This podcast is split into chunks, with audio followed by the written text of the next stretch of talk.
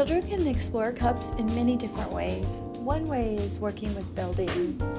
For younger children, a way to start is going to be really focusing in on modeling and showing them how there's different ways to build.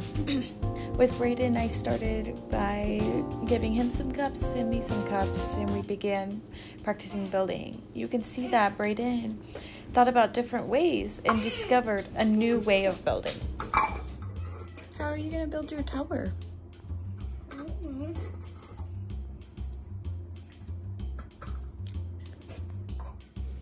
Wow, you flipped it upside down. They fit on top of each other.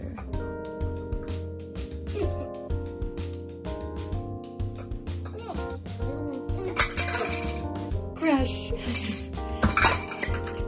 An important part of building is working with what happens when our tower falls down.